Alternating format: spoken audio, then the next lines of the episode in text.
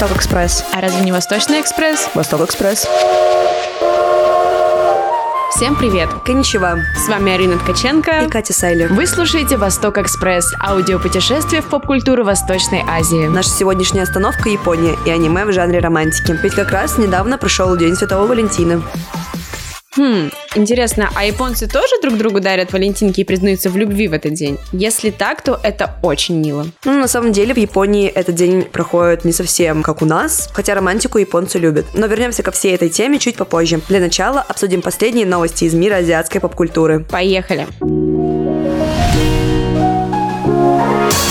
У южнокорейской компании дебютировала виртуальная girl-группа. Xiaomi выпустила смартфон с Hello Kitty, который меняет цвет. Новый сингл под юнита группы Seventeen продан тиражом в 470 тысяч копий в день релиза. Об этих и других новостях в нашем выпуске. Юнит группы Seventeen BSS расшифровывается Бусоксуны. Туда входит Сункван Дикей и Хоши, покоряет мировые чарты с новым релизом Second Wind. Сингл вышел 6 февраля и за первый день после релиза разошелся тиражом в 478 тысяч копий. Вау, это, конечно, очень круто, завораживающие цифры, но объясни для начала, что такое юнит. Это когда внутри какой-либо группы образуется еще одна подгруппа или дуэт. Огромный плюс такой системы в том, что они могут выступать отдельно от основного состава группы, но не расформировываться. Ну, удобно, например, когда мемберы уходят в армию, но на самом деле скорее это делается потому, что проще продакшн и в целом проще работать с тремя участниками, а не с 13, например. Поняла, поняла. Вернемся к юниту Seventeen. В чем вообще причина такого успеха BSS? Потому что такие продажи тиражом почти полмиллиона копий в день релиза, это, как мне кажется, очень много для команды, где всего три человека от целой группы. Но все равно есть какое-то влияние Seventeen, 100%, потому что фанаты Seventeen прекрасно знают мемберов, и им интересно следить за ними. Это во-первых. Во-вторых, очень приятная такая песня у них заглавная, Fighting. Она очень мотивирующая. Ну и плюс Хоши, Дикей, Санкван, достаточно популярные мемберы. Ну, по крайней мере, Хоши мой бес, самый вообще ульт, поэтому я его обожаю. И по этой причине я заказала альбом. Но Дикей и Санкван тоже не менее популярные. Ну, прикольно. Послушаю их песню после выпуска. Yeah, fighting! Китайская компания Xiaomi представила лимитированный смартфон CV2 Hello Kitty, который меняет цвет задней панели. CV2, это как будто какой-то трансформер. А как он меняет этот цвет? В темноте задняя панель становится практически белой, а в светлое время суток на ней можно увидеть мерцающее изображение одного из самых узнаваемых персонажей японской поп-культуры. И, конечно же, это кошечка Hello Kitty. А еще какие-то фишки есть у этого смартфона, помимо того, что он меняет цвет? Ну, вообще, во всем остальном модель представляет собой копию стандартной версии Xiaomi CV2. Ну, и еще фишка смартфона в том, что его будут продавать в упаковочной коробке с изображением Hello Kitty. И сколько будет это все стоить добро? Ну, на самом деле, не очень дорого по сравнению с ценами на айфоны. Ну, в общем, модель будет выпущена пока только для китайского рынка и по цене около 410 долларов. Это где-то 30 тысяч рублей. Нормально, кстати. Приемлемо. Южнокорейская компания Netmarble Corporation, которая является одним из крупнейших разработчиков онлайн и мобильных игр, дебютировала виртуальную группу MAVE. MAVE состоит из первых букв выражения Make New Wave, что в переводе означает создать новую волну. Уроки английского. Уже что-то известно вообще про группу? Группа состоит из четырех виртуальных певиц. Агентство писало о том, что девочки будут во многом схожи с обычными кей-поп-айдолами. Также все участницы будут иметь собственные черты характера. Более того, у виртуальных айдолок должны появиться собственные логотипы. Жесть. Какой бред. Ладно. Я просто против всего такого виртуального. Не знаю, я всегда была против искусственных интеллектов. Не поддерживаю продюсеров и создателей этой виртуальной группы. Да простят меня все любители новых технологий. Ладно, а уже как-то можно оценить их творчество вообще? Да, первый альбом группы вышел 25 января. И на самом деле я тоже не очень жаловала до этого момента виртуальные какие-то группы, потому что мне казалось это чем-то странным, неестественным. Но, несмотря на это, я посмотрела их клип, и мне понравилось. Мне очень понравилась песня, мне очень понравилась хореография. Плюс еще, кстати, в клипе очень классные спецэффекты, которые сложно повторить с реальными айдолами. Ну, я посмотрю, на самом деле, клип. Мне правда интересно, как они это все презентовали, но просто почему я еще немножко против всей этой штуки с виртуальными группами, особенно в Южной Корее. У них же очень много желающих стать айдолами, и зачем им создавать что-то виртуальное, когда у них вон сколько людей. Возможно, можно это оправдать тем, что люди просто стремятся меньше тратить деньги на взращивание этих айдолов. Ну, вот есть такое ощущение. Хотя Ну, я не совсем возможно. уверена.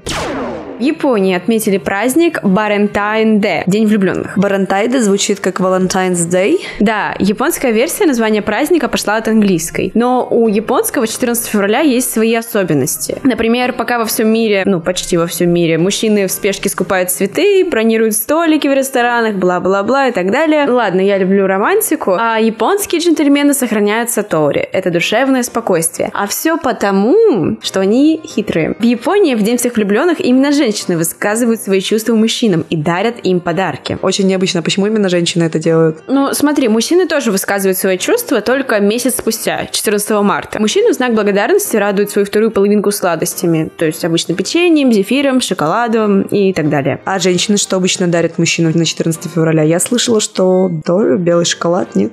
Да, тоже сладости они им дарят, потому что японцы считают, что десерт — это метафора сладкой любви. Да, это действительно интересно, потому что в нашей стране как будто 14 февраля посвящен другому полу в плане женщинам, а вот в Японии и в других азиатских странах мужчинам. Это очень интересно. Кстати, Арин, как ты отметила 14 февраля? Честно говоря, так я еще ни одно свое 14 февраля не отмечала. В этом году у меня был дебют. А, В общем, как ты советовала мне, я смотрела аниме о любви. Балдеж, балдеж. Да. Давай обсудим. Перед праздником всех влюбленных я рекомендовала Арине посмотреть несколько романтических тайтлов. Ну что, Арина, давай, рассказывай, как тебе? Вообще, меня, как и многих людей, которые аниме не смотрят, ну, я так думаю, раньше отпугивала специфичная рисовка, и перед просмотром романтики я очень боялась, что эта рисовка будет смотреться еще более неестественной из-за вот этих утрированных эмоций. Я, честно говоря, думала, что это кринж такой. Но я посмотрела аниме «Твое имя». Во-первых, мне очень понравился сюжет. Мне понравились диалоги. Мне рисовка тоже понравилась. То есть мне всегда нравится рисовка, как именно они изображают вот фон, детали, цвета подбирают. Это все выглядит очень естественно, ну, кроме героев. Потому что, ну, знаете, все равно это тебе не живой человек. По поводу рисовки, это особенность Макото Синкай, он очень детально прорабатывает фон. Я думаю, ты обратила внимание, когда как раз-таки эта комета летела. Небо, да, там очень красивое Очень было. красивое небо, да. Звезды, да, там 100-500 оттенков в самом небе, да. Да, очень красиво лес прорисован тоже. Да. И за это я обожаю твое имя. Это действительно очень красиво. Я посмотрела твое имя, мне правда очень понравилось, я прям прониклась. Я не плакала, но я думаю, если я пересмотрю, возможно, я заплачу, посмотрим. Но мурашки по коже у меня были. Но что касаемо изображения героев, мне правда, мне до сих пор смешно немножко с этого, потому что ну, я не могу принять вот таких нарисованных персонажей. Но что касаемо вообще всего фильма, мне прям безумно понравилось. Это очень здорово на самом деле. Но вообще смотри, я понимаю, что тебе больше нравятся фильмы западные. Скажи, что именно отличает аниме помимо рисовки от западных фильмов? Ты имеешь в виду вообще в целом все фильмы или конкретно романтические? Романтические. То есть, условно, твое имя виноваты звезды или что-нибудь такое. Кроме зарисовки, конечно же, отличается эта культура самих стран. Если сравнивать фильм «Твое имя» с каким-нибудь, да вообще с любым американским фильмом романтическим, «Твое имя» — это больше про какую-то мечту. Вот ты живешь в мечтах, то что вот когда-то вы встретитесь, когда-то вот он меня полюбит, когда-то мы поцелуемся, когда-то вот что-то произойдет, и ты вот такая мечтаешь, мечтаешь, мечтаешь, и ничего не происходит, или происходит уже в самом конце. Ну, это даже не конкретно про твое имя, мне кажется, в целом вот такие романтические фильмы в Японии, у них такое больше про мечту. Американские фильмы, они такие более приземленные, более уже про жизнь. Ну, то есть мы познакомились, мы друг другу понравились, мы там уже сходили на свидание, уже поцеловались, все, мы уже живем вместе, муж, жена, и все это происходит, я не знаю, условно, в первых 40 минутах фильма. А потом уже какие-то, не знаю, другие сюжетные линии появляются. И для меня более привычно смотреть как раз-таки западные романтические фильмы, потому что мне японская культура очень-очень мало знакома, и, возможно, просто я ее совсем не понимаю, поэтому она мне не близка. Как я уже сказала, у них классные сюжеты, у них очень классно все это представлено, показано, но все-таки мне это не близко к сердцу. Ты упомянула про интересный сюжет, но вообще у жанра романтических аниме, как и любого подобного контента, есть свои клише, тропы, типичные герои. Как думаешь, что может быть в романтических аниме? Твое предположение. Исходя из просмотра одного аниме «Твое имя». Они показывают максимально свои эмоции, но это просто черта, я так понимаю, Ну да. аниме, просто всего аниме, то, что они очень сильно утрируют эмоции. Но это неестественно выглядит. Я почему-то уверена, то, что в Японии люди себя так не ведут, когда у них завязываются какие-то романтические романтические отношения и так далее. Может быть, действительно, они падают в обморок от того, что он смотрит на нее влюбленным взглядом и так далее, но вот это прям такая специфика, из-за которой мне очень сложно смотреть вот романтику. Что касается аниме, чтобы ярче понимать эмоции, да, например, что человек плачет, у нас сложно иногда понять, человек плачет или он смеется, иногда бывает путают эти две эмоции, если не видят, например, лица, даже если видят, не всегда понятно. Поэтому, чтобы было понятно, как мне кажется, делают ручьи слезок и так далее. Но в твое имя, например, насколько я вот помню, хотя я пересматривала его раз сколько, 10, не было как такового переигрывания, то есть он там не падал в обморок. Но да, вопросы есть. Например, почему человек, ну это не спойлер, если что, просто человек, не зная никакой информации о девушке, просто берет свои вещи и едет куда-то непонятно куда по Японии, чтобы ее найти. Да, это вопрос такой, потому что в жизни ты такое не сделаешь, сто процентов. Ты хотя бы как минимум, я не знаю, попытаешься найти какую-то информацию, чтобы потом туда ехать. Давай проговорим про клише, тропы, типичных героев и так далее. Герои романтического аниме чаще всего полные противоположности, которые в конечном итоге влюбляются. Часто можно встретить тайтлы с такой, знаешь, девочкой тихоней и мальчиком-хулиганом. Или наоборот, например, Хоримия. Девочка такая очень, ну не хулиганка, но очень активная, бодрая, прям центр школы, все ее любят, всем она нравится. Еще интересный факт, в очень большом количестве романтических аниме есть сцена под дождем, которая, ну, как-то влияет на дальнейшие чувства героев, на прояснение чувств и так далее. Ну, это правда, это очень такая классная сцена под дождем. Это прям э, меня сразу я не могу. Я просто очень люблю всякую романтику под дождем. И я очень люблю фильм с Тимоти Шаломе и Селеной Гомес «Дождливый день в Нью-Йорке». Там тоже есть романтическая сцена под дождем. Ну, из названия понятно, в принципе. Да и вообще я сама в жизни, когда под дождем, даже если ты просто одна идешь под дождем, сразу какая-то романтика. Но я не могу, я так люблю дождь и вот это все. Вот здесь я очень поддерживаю японскую культуру в этом плане. Тогда советую тебе тоже Макото Синкая «Сад изящных слов». Очень красивая картина, короткая, но невероятно невероятно красивая и тоже эмоциональная очень. Так, теперь проговорим про клише.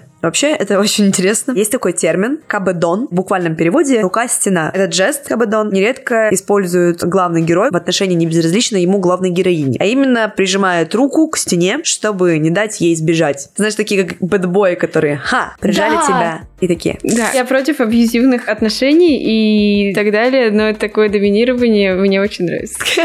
Правда, еще никто так не делал, но... Ну, еще в аниме есть стишка, которая распространена во всем кинематографе всех стран, мне кажется. Итак, представь, ты застенчивая, неловкая девушка. Ты идешь по школе, и вдруг что-то падает из твоих рук, и тут же к тебе летит на помощь парень, король, принц школы. Он берет твою тетрадку, ты берешь свою тетрадку, и так получается, что вы беретесь как-то вместе и соприкасаетесь руками. Ну и вот, вот такое в аниме тоже есть. Но это в целом распространенная штука. Взгляд, искра, буря, эмоции. Да, искра, буря, безумие.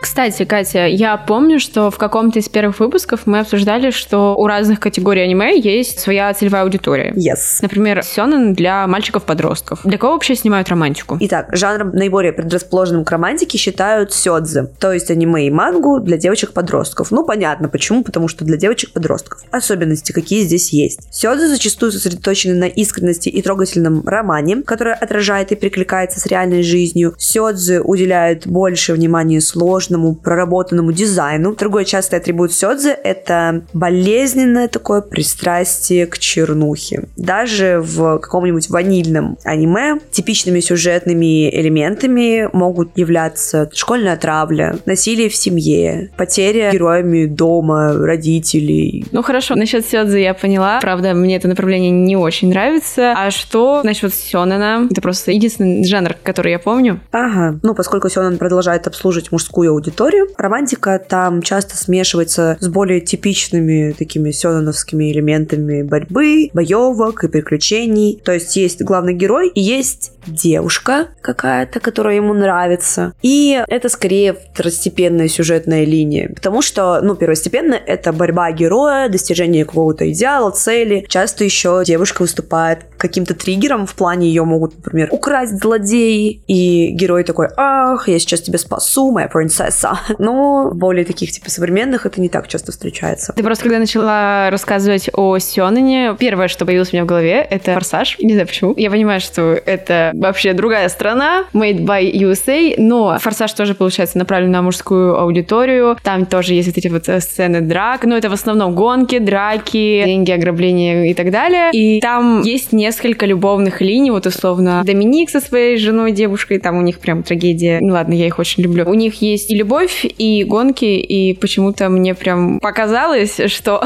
«Форсаж» снят в жанре Сёнона. Можно так вообще сказать? Надеюсь, меня никто не захейтит, но... Давай теперь перейдем к дзюсей. Этот жанр пишется для девушек и женщин в возрасте от 18 до 30-40, где-то так. Здесь на первый план выходят более взрослые, серьезные вопросы, включающие даже феминистскую повестку. Я бы посмотрела что-нибудь в этом жанре. На самом деле, самый приземленный для меня пока что из всех трех это Сёнэн. На втором месте это Дюсей. И самый неадекватный это вот самый первый Сёдзе. Ну, потому что там вот эти вот травля, буллинг, мне вот это не надо, я ненавижу такое. Ну, это не всегда бывает такое. То есть это бывает, потому что показана школьная жизнь, угу. но не всегда она бывает именно такой. Ну да, я понимаю. Это просто особенность в некоторых. Угу. Да, ну просто, знаешь, обычно, если я хочу посмотреть что-то романтичное, это значит, что я хочу отвлечься от всех своих проблем, от всего, что есть в этом мире, и так чисто помечтать, отдохнуть. Поэтому для меня больше романтика это что-то такое хорошее. Ну, понятно, это слезы, драмы и ссоры и так далее, но все равно что-то такое более хорошее. Теперь проговорим про Сейнен. Что в нем? Это для взрослых мужчин, поэтому здесь будет брутальность и провокационность. Конечно, с возрастными ограничениями часто слетают все тормоза в области демонстрации кровавых сцен, натуралистичных сцен, любовных сцен и подобных сцен. Что еще про Сейнен стоит упомянуть? Наверное, то, что там очень часто присутствуют всякие милые моменты, эксплуатация моей эстетики, потому что основную целевую аудиторию жанра составляют японские такие рабочие, клерки, и им нужно как-то расслабляться. И для этой цели существует множество легких тайтлов, особенно созданных в жанре гарема. Поясняю, что такое гарем. Гарем — это или гаремник, это аниме, в котором есть один герой, на этого одного героя вешаются очень много представителей противоположного пола. Это может быть мужчина, скорее mm-hmm. всего, это будет мужчина, и вокруг него будет очень много девушек, которые каким-то странным образом хотят почему-то тусоваться именно с ним. Mm-hmm. И ревнуют его постоянно. Ну, это прям как к Люциферу. Смотрели сериал Люцифер? Он обладал каким-то, не знаю, сексуальным притяжением, и все вокруг него тусовались. Стоит здесь еще просто пояснить, что существуют вот эти жанры, да, и это не значит, что, типа, романтика есть во всех жанрах. То есть, условно, какая-то романтическая линия может быть все на ней, но она может и не быть. Но романтика, например, чаще всего это сёдзе, потому что больше направлена на девочек. Знаете, друзья, у нас уже второй выпуск выходит об аниме, и я прям чувствую, как с каждым разом меня эта тема затягивает все больше и больше. Но азиатская культура, она гораздо больше и гораздо богаче, чем кажется. Поэтому мы не можем останавливаться на чем-то одном и постоянно говорить только об аниме. Но на самом деле теперь мне действительно порой хочется вечерком послушать несколько выпусков подряд только про аниме. Ну да, знаешь, я бы сама хотела разговаривать только об аниме, но мы на то и Восток Экспресс, что не можем стоять на месте. Но у меня есть для тебя хорошие новости, потому что я могу порекомендовать тебе подкаст, который позволит тебе сколько угодно слушать интересные разговоры о новом и классическом аниме. Ого, а я не знала то, что есть подкасты только об аниме. Да, этот подкаст называется Бака, и я сама его слушаю часто, потому что они делают интересные обзоры, слэш размышления про аниме. Они уже обсудили Наруто, я помню, что было достаточно много выпусков Атаку Титанов, фильмы Миядзаки и даже Сатоси Кона, про которого не очень многие знают. Ну да, к сожалению, последнего автора я не слышала, но это хорошая мотивация послушать Баку. А что еще там интересного? Ну, например, в специальных эпизодах авторы зовут крутых гостей, чтобы подробнее узнать о культуре аниме в России и мире. Как озвучивают аниме, например, чем интересен косплей и как издается манга. В формате «Врата аниме» рассказывают о жанрах, объясняют сложные термины простыми словами и помогают погрузиться в яркий мир японской анимации. Так, стой, стой, стой, подожди минутку, я сейчас подпишусь, и мы продолжим наш выпуск. Давай, давай. Обязательно послушаем. А для наших слушателей ссылка на подкаст Бака будет в описании к выпуску. Так, предлагаю вернуться к нашей теме. Вообще все клише и жанровые особенности, о которых ты говорила, даже самые кринжовые, они в целом перекликаются с теми, что мы обычно видим в западных романтических комедиях. А они, на минуточку, очень популярны. А что у нас с романтическим аниме? Оно также популярно? Ну, думаю, романтика достаточно популярна в целом, но для убедительности можем обратиться к статистике. Согласно Anime List, романтических аниме больше 1600. Ну, а предложение рождает спрос, как говорится. Для сравнения, аниме-хорроров 412, а триллеров 100. Чаще романтических аниме снимают только adventure, action и фэнтези. Кстати, фан факт, среди разных жанров аниме романтические на четвертом месте по популярности в списке индийского новостного сайта Sportskeeda. То есть, несмотря на огромное количество индийских фильмов, им все равно очень заходят японские романтические аниме. И это очень интересно на самом деле. Ну, в общем, я поняла, что да, романтическое аниме действительно очень популярно. Ну, давай сравним российскую и японскую подборку романтики. В российской подборке от Ока лидирует твое имя. Рейтинг, рейтинг 8,5. Не только в России его считают крутым. Это аниме вошло в десятку лучших фильмов 2016 года. По версии BBC к 2017 году фильм собрал в прокате 275 миллионов 899 тысяч 756 долларов. Вау, статистика возглавив... Журналистика данных. Да. Возглавив тем самым на тот момент список самых кассовых аниме-фильмов и обогнав в нем мультфильм «Унесенные призраками». В российской подборке от Ока на втором месте «Твоя апрельская ложь». Это аниме-сериал, снятый по одноименной манге. Манга несколько раз входила в число самых популярных в Японии, а вот в японской подборке от издания Кихоши, это издание создал, видимо, Хоши, мембер Савентин, ладно, все, шучу. Твое имя на втором месте. В их списке лидируют Одноклассники. Это аниме, а не соцсети, если что. Посмотрели с тобой статистику, но по ней все равно видно, что твое имя, которое я тебе посоветовала, самое популярное аниме в Да. жанре романтика. Надеюсь, что за время нашего разговора ты уже поняла, что романтика в аниме не сильно отличается от романтики в типичных ромкомах. Тут есть свои клише, тропы, но вообще они могут быть достаточно глубокими. Да, я это поняла и даже замотивировалась посмотреть что-то еще. Несмотря на то, что 14 февраля уже прошло, но смотреть романтику хочется всегда и везде, поэтому, пожалуйста, посоветуй мне, ну и слушателям, какие-нибудь тайтлы. Ну, я бы посоветовала, например, Paradise Kiss. Это достаточно такая глубокая, как мне кажется, вещь. Если тебе хочется посмеяться, то я посоветую так сложно любить отаку. Не атаку титанов, а отаку. Отаку — вообще человек, который увлекается чем-либо, и чаще всего за пределами Японии это слово относят к любителям манги и аниме. Это достаточно смешное аниме, поэтому настоятельно советую. Но, кстати, очень многим парням почему-то нравится этот глупый свет не понимает мечту девочки-зайки. По мне, это немного странное аниме, я его не совсем поняла, но я знаю, что многим нравится. Кстати, Арин, вот я упомянула об этом аниме, который этот глупый свин, и забыла сказать, что мы главную героиню с тобой уже видели на фестивале косплея. Да, Катя меня недавно погружала в косплей-культуру на фестивале Тагучи. Но вот кого-то в костюме зайца я там не видела. Ну, там была девушка в черном корсете с ушами зайца, но не суть. Как тебе вообще этот фестиваль? Я бы не назвала этот фестиваль Тагучи фестивалем, потому что в моей голове ассоциация с термином фестиваль, ну, это немножко про другое. Ты знаешь, там про краски, про музыку, про веселье какое-то. Да, там играла музыка, там был джаз-дэнс, там были всякие выступления. Но, опять же, на самом деле, мы с тобой долго можем обсуждать эмоции после фестиваля этого, но предлагаю сейчас закончить обсуждение и включить наш репортаж. Эмоции в нем скажут все сами за себя.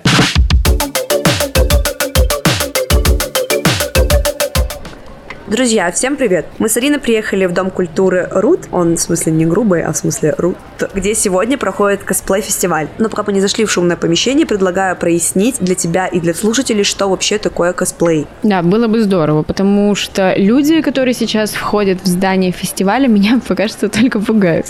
А, меня, если честно, тоже. Извините, я за естественность просто. Но меня, если честно, тоже. Но пояснить все-таки стоит. Косплей — это субкультура, участники которой перевоплощаются в персонажей аниме, компьютерных игр, сериалов, в общем, в разных известных героев. Это знаешь, когда на Хэллоуин люди одеваются в каких-нибудь разных, там, я не знаю, чудищ, не чудищ, персонажей, не персонажей, вот здесь то же самое, только не подвязано к Хэллоуину. Субкультура появилась в Японии в начале 80-х, а вот первый косплей-фестиваль в России прошел в 2002 году. Жесть, субкультуре уже 20 лет, даже 21 будет в этом году, а я, правда, впервые с ней сталкиваюсь. Ну, пойдем внутрь, поскорее хочу почувствовать эту анимешную атмосферу.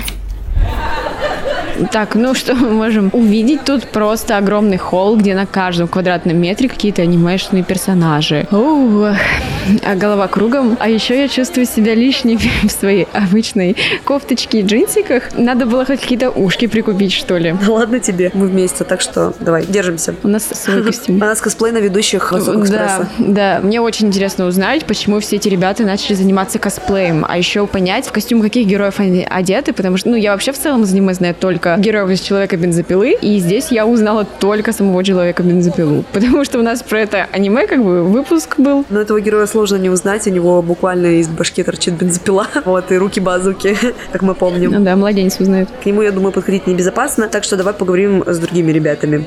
Мы косплеим персонажей из новеллы «Магистр дьявольского культа», также здесь как Мадао Цзуши. Я сегодня в косплее Сяо. Я косплею Аки из аниме «Человек-бензопила». Мы косплеим персонажей Садаки Титанов. Танжеро, команда из «Клинок, рассекающий демонов». У нас герои магической битвы. Это первый полноценный наш косплей. Мне, в общем-то, 32, я такой престарелый уже косплеер. Я начинала когда-то очень давно, это были совершенно какие-то японские школьницы. Мы на Тогуче выступаем, наверное, восьмой раз подряд. Это хобби, но хобби как часть жизни. Возможно, если бы в подростковом возрасте я заинтересовалась аниме, то сейчас была бы тут. Костюмы собирала, все такое. Но, возможно, и нет. Это только предположение. Как тебе вообще в целом атмосфера? У меня небольшой культурный шок, но не в плохом смысле. Просто все очень необычно для меня. А что здесь вообще будет происходить, кроме того, что все ходят, красуются перед друг другом своими костюмами, фотографируются и так далее? Ну, по сути, фестиваль Тагучи — это своего рода конкурс, где участники соревнуются в пяти категориях. Танец, караоке, одиночное, командное и игровое дефиле. На дефиле косплееры не только показывают костюмы, но и отыгрывают образы своих героев. Например, инсценируют целые сценки из аниме. Так, ну пойдем тогда в зал, где это происходит, и заодно посмотрим. Дефиле формат номер 7. Косплей парта «Токийский мститель».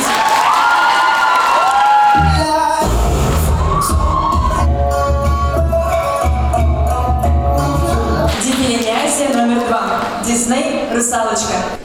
Я правильно услышала, что тут выступают не только с косплеями на аниме, но и на всяких персонажей из Диснея? И не только из Диснея, на самом деле. Я около входа уже видела двух Wednesday Адамс. В общем, да, в конкурсе есть номинации для героев именно из западной массовой культуры. Ого, я думала, эта штука чисто для анимешников. Как тебе идея? Может быть, в следующий раз закосплеить Егора Крида и внедрить не только западную культуру в этот фестиваль, но и нашу. Скинемся на костюмчик, так сказать, пару татуировочек и образ готов. Ну, я думаю, что костюм тебе выйдет очень дорого. Там на одни виниры миллион или полтора потребуется. Ладно, я шучу. Надеюсь, что про Егора Крида ты не пошутила, потому что я жду косплей. Но без шуток это реально дорогое удовольствие. Не только на косплей на Егора Крида. Можем поспрашивать об этом у ребят, кстати. Минимальная затрата, это, грубо говоря, тысяча рублей, парик и собрать костюм из шкафа. Но максимальная это до бесконечности, потому что многие косплееры выкладывают суммы просто заоблачные. То есть до 100, до 300 тысяч рублей, слышала, делают. Это пятизначное число. У меня самый дорогой, по-моему, 25 тысяч был.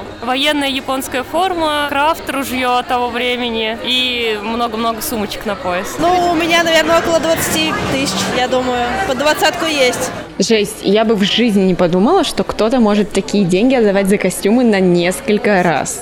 Ну, в целом, если серьезно занимаешься любым хобби, то вкладываться в него приходится. Логично. Понимаю и только восхищаюсь, на самом деле, косплейщиками, потому что это все, правда, очень круто. Это показывает уровень мероприятия и вообще их отношения к их хобби. Если честно, мне эмоций на сегодня хватило, поэтому предлагаю пойти и поесть куда-нибудь рамена. Ах, Арина, давай лучше рамена, ведь рамен это корейское блюдо, а рамен японское. Так что давай лучше его. Ну, давай. Да, на самом деле я до сих пор не до конца понимаю культуру косплея в целом, потому что, с одной стороны, действительно очень круто, когда человек может перевоплотиться, создать какой-то костюм, красиво накраситься, сделать укладку. Я это очень ценю, и мне очень нравится, когда люди так делают. Но, с другой стороны, на этом фестивале постоянно были вот эти дефиле, которые вызывали определенного рода кринж, и ты такой смотрел и думал, м-м-м. скорее, знаешь, это, как мне кажется, делается просто для удовлетворения желание самих вот этих фанатов, что они вот сделали, показали, и им самим приятно. А мы, как зрители, ну, вряд ли получим от этого какое-то удовольствие. Вспоминаю этот фестиваль, и вот что мне больше всего запомнилось, так это маска человека-бензопилы. Ну, и цены на костюмы это тоже жесть, конечно. Я вот в садике как-то раз косплеила свинью. Как по мне, дешево, сердито, празднично. Ну, мне этого хватило. Ару. Да, косплей, конечно, штука увлекательная. Кстати, я видела на фестивале ребят в каких-то обтягивающих белых штанишках и коричневых куртках с крыльями на спине. Они еще орали «Сасагио!» Что-то что такое. Это кто такие вообще? Это члены разведкорпуса из «Атаки Титанов». Там просто скоро новые серии выходят. Вот фанаты и активизировались. Ух ты. Обязательно поговорим об этом аниме в следующем выпуске. Я, может, даже успею его посмотреть, хотя бы чуть-чуть. Ну, а на этом у нас все. С вами были Арина Ткаченко и Катя Сайлер. Следующая остановка Восток Экспресса, Япония и культурные коды атаки титанов. А еще подписывайтесь на нас во всех соцсетях по ссылке в описании выпуска. Слушайте нас на удобной для вас платформе и не забывайте ставить оценки, лайки и оставлять отзывы. Это очень помогает в продвижении подкаста и мотивирует нас к дальнейшей работе. Всем пока. Пока-пока. Это Восток Экспресс. А разве не Восточный Экспресс? Восток Экспресс. Над выпуском работали продюсерка и звукорежиссерка Катя Сайлер, сценаристка-редакторка Милана Асев, ресерчерки-сценаристки Сюзанна Шахвердян и Оля Политика, монтажерка Вика Горжанова, автор джингла Амир Саетов, дизайнерка обложки Полина Цветкова.